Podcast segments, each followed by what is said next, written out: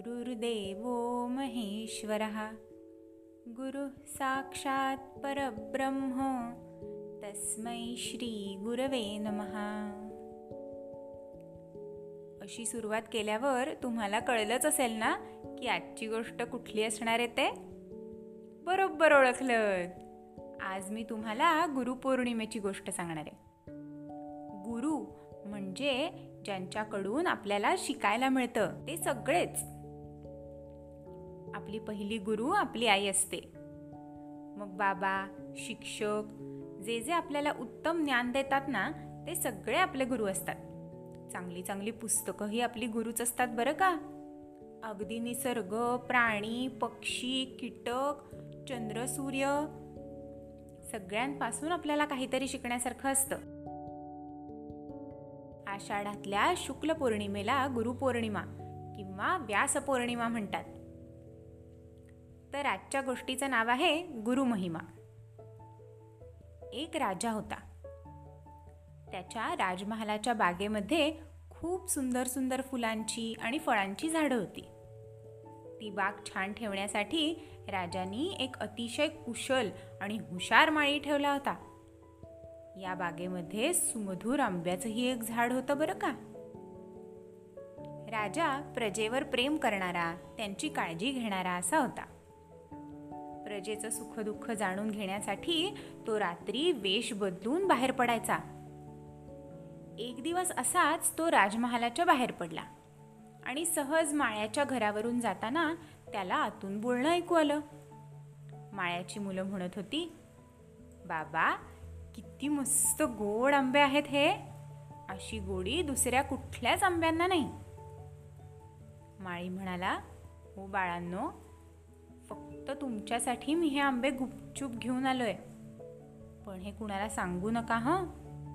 मला झाडावरून फळं उतरवण्याचा मंत्र माहिती आहे आणि म्हणूनच फक्त तुमच्यासाठी मी हे आणू शकलो.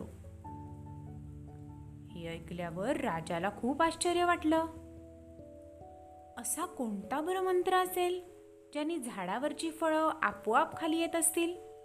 दुसऱ्या दिवशी राजानी माळ्याला राजसभेत बोलवून आणलं.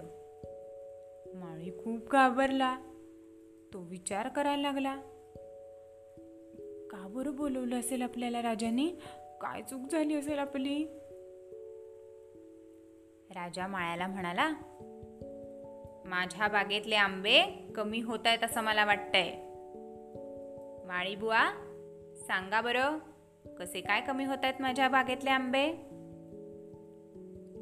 केल्यावर माळी थरथर कापायला लागला आणि म्हणाला महाराज महाराज माझी चूक झाली. मला क्षमा करा महाराज. आपल्या बागेत इतके मधुर आंबे आहेत. त्यातले फक्त दोन आंबे फक्त दोन आंबे मी माझ्या मुलांसाठी घेऊन जातो. माझ्या मुलांना असे छान गोड आंबे खायलाच मिळत नाहीत हो. माझं माझ्या मुलांवर खूप प्रेम आहे.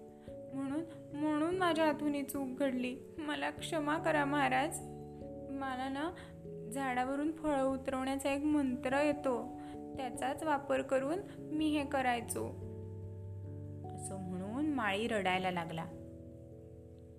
राजा म्हणाला माळी दादा खरं तर तुम्ही हे कबूल केलं की मुलांवरच्या प्रेमापोटी तुम्ही हे केलं म्हणून तुमच्या या प्रामाणिकपणाबद्दल मला तुमचं कौतुक वाटतंय. पण चोरी ती चोरी. आणि ह्यासाठी तुम्हाला प्रायश्चित्त घ्यावं लागणार. माळी घाबरला. म्हणाला महाराज क्षमा करा ना. राजा म्हणाला एकाच अटीवर तुला जो मंत्र येतो झाडावरून फळं खाली उतरवण्याचा तो तू मला शिकव. मग मी तुझ्या या चुकीबद्दल तुला शिक्षा देणार नाही. माळी राजाला मंत्र शिकवायला तयार झाला. दुसऱ्या दिवशी सकाळी माळी राजाच्या महालात आला. हात जोडून मांडी घालून खाली बसला. महाराज आले आणि सिंहासनावर बसले. राजा म्हणाला माळी दादा चला मंत्र शिकवायला सुरुवात करा.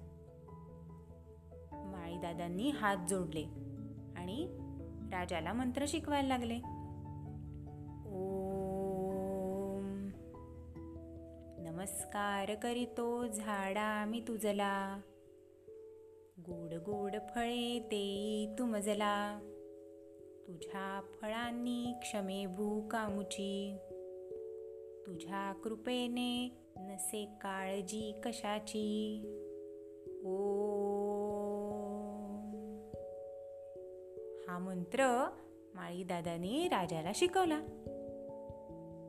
पण इतका सोपा मंत्र असूनही राजाला काही मंत्र म्हणता आला नाही.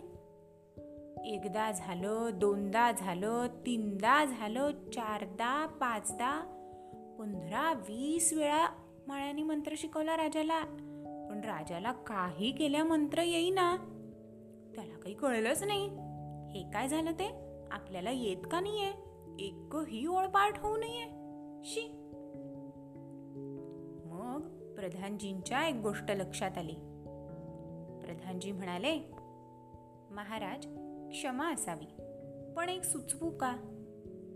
आत्ता या क्षणी हे माळीदादा तुमचे गुरु आहेत आणि तुम्ही त्यांचे शिष्य आहात. तुम्ही त्यांच्याकडून काहीतरी शिकत आहात. त्यामुळे तुम्ही असं वरती सिंहासनावर बसून माळीदादांना खाली जमिनीवर बसायला लावून असा नाही शिकता येणार मंत्र तुम्हाला. माझं ऐकलं तर तुम्ही माळीदादांना उच्च स्थानावर बसवा आणि तुम्ही खाली बसून त्यांच्याकडनं मंत्र शिकून घ्या. राजाला प्रधानजींचं म्हणणं पटलं. राजानी माळीदादाला उच्चासनावर बसवलं आणि स्वतः खाली मांडी घालून बसला. हात जोडले. आणि आपण राजा आहोत तो माळी आहे हे सगळं विसरून गेला. आणि हात जोडून मन एकाग्र करून मंत्र शिकायला लागला. आणि काय आश्चर्य! माळ्याने शिकवलेला मंत्र राजाला लगेच पाठ झाला. राजानी प्रधानजींचे आभार मानले. प्रधानजी खरंच गुरु महिमा केवढा थोर आहे याची आज तुम्ही मला जाणीव करून दिलीत. गुरु आणि शिष्य यांच्यामध्ये मोठा लहान उच्च नीच गरीब श्रीमंत असा कोणताही भेदभाव नसतो. हे मला आज समजलं. आपल्याला जेव्हा एखादी गोष्ट शिकायची असते तेव्हा शिकवणारा कोणीही असला तरी आपण कायम विनम्रपणेच ती गोष्ट शिकली पाहिजे आपल्या गुरुकडून. तरच ती आपल्याला येते. धन्यवाद. प्रधानजींनाही छान वाटलं. राजानी माळ्याला भरपूर धन देऊन त्यांचा सन्मान केला. आणि राजानी माळ्याला नमस्कार केला. माळी दादा तुम्ही माझे गुरु आहात. आज तुम्हाला साष्टांग नमस्कार. तुमच्यामुळे मला ही विद्या शिकता आली. माळ्याला अगदी भरून आलं. बघितलं ना मुलांनो गुरूंची थोरवी केवढी आहे ते? त्यामुळे कोणाकडूनही काहीही शिकताना आपण कायम विनम्र भावनेने शिकलं पाहिजे. गुरुचं स्थान नेहमी उच्च असलं पाहिजे. आपल्या मनात सुद्धा. श्री गुरवे नमहा आवडली का गोष्ट तुम्हाला आजची? गुरु महिमा. गुरुपौर्णिमेला तुम्ही पण तुमच्या आईबाबांना घरातल्या मोठ्या माणसांना देवाला तुमच्या शाळेतल्या शिक्षकांना. सगळ्यांना नमस्कार केला असेलच ना? चला आता भेटूया पुढच्या रविवारी. आणि अजून एक गोष्ट. आम्हाला खात्री आहे की तुम्ही आमचे यूट्यूबवरचे व्हिडिओजही बघताय आणि सबस्क्राईबही केलं आहे त्याला. तुमच्या इतर मित्रमैत्रिणींनाही नक्की सांगा हां की आता छोट्यांच्या गोष्टीचा यूट्यूब चॅनलही आहे. आपल्या ज्या पन्नास गोष्टी झाल्या आहेत ना त्या पण आम्ही ह्या यूट्यूब चॅनलवर टाकतोय बरं का? तर तुम्ही त्याला लाईक करा शेअर करा आणि सबस्क्राईब करा. म्हणजेच त्या सगळ्या गोष्टी तुमच्या मित्रांना ऐकता येतील. अच्छा!